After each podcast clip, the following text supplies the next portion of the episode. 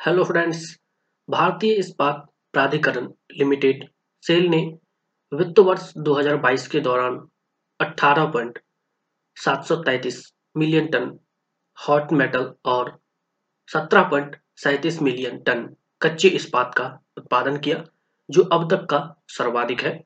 Company एक लाख करोड़ रुपए से अधिक कारोबार वाली भारतीय कंपनियों के शीर्ष समूह में शामिल। कार्बन उत्सर्जन को और कम करने के लिए सतत प्रयास किए जाएँगे। भारतीय इस्पात प्राधिकरण steel authority of India limited, SAIL ने नई दिल्ली में कंपनी के मुख्यालय में अपनी पचासवीं वार्षिक आम बैठक आयोजित की। सेल की अध्यक्ष श्रीमती सोमा मंडल ने वर्चुअल प्लेटफॉर्म के माध्यम से आयोजित बैठक में शेयर धारकों को संबोधित किया। अपने संबोधन में श्रीमती मंडल ने वित्त वर्ष 2021 से 2022 के दौरान कंपनी की उपलब्धियों पर प्रकाश डाला और कंपनी की भविष्य की कार्य योजना के बारे में बताया। सेल ने वित्त वर्ष 2021 से 22 के दौरान 18.733 मिलियन टन हॉट मेटल और 17.366 एमटी कच्चे इस्पात का उत्पादन किया। जो अब तक का सर्वाधिक है, कंपनी ने पहली बार एक लाख करोड़ रुपए से अधिक के कारोबार वाली भारतीय कंपनियों के शीर्ष समूह में प्रवेश किया।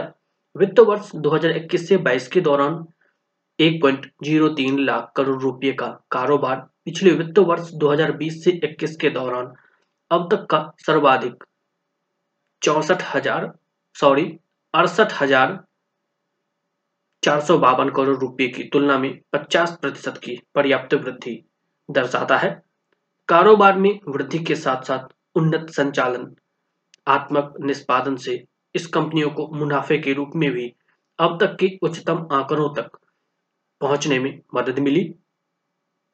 श्रीमती मंडल ने वर्ष 2022 को देश के लिए एक ऐतिहासिक वर्ष बताया, क्योंकि भारत ने स्वतंत्रता के पचहत्तर गौरवशाली वर्ष पूरे किए और इसे आधुनिक भारत की यात्रा में एक असाधारण मील का पत्थर के रूप में निरूपित किया, जो भारत 2.0 में आगे बढ़ने के लिए भारत की तैयारियों के संदर्भ में और भी अधिक महत्व रखता है।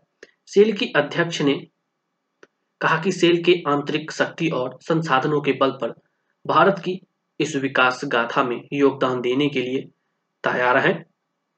श्रीमती मंडल ने एक ईमानदार, नैतिक कॉरपोरेट के रूप में सेल की भूमिका पर प्रकाश डालते हुए कहा कि पर्यावरण, सामाजिक और शासन संबंधी लक्ष्यों को पूरा करने पर ध्यान केंद्रित किया गया है। आने वाले समय में सेल वैश्विक मानकों को पूरा करने के लिए, कार्बन उत्सर्जन को कम करने के लिए कई और काम करेगा। सेल की अध्यक्ष ने कहा कि स्थिरता पर उचित ज़ोर देने के साथ। कंपनी भविष्य के लिए एक महत्वाकांक्षी रोड मैप का निर्माण करते हुए अपनी प्रक्रियाओं, उत्पाद, सामग्री, नीतियों में लगातार सुधार कर रही है।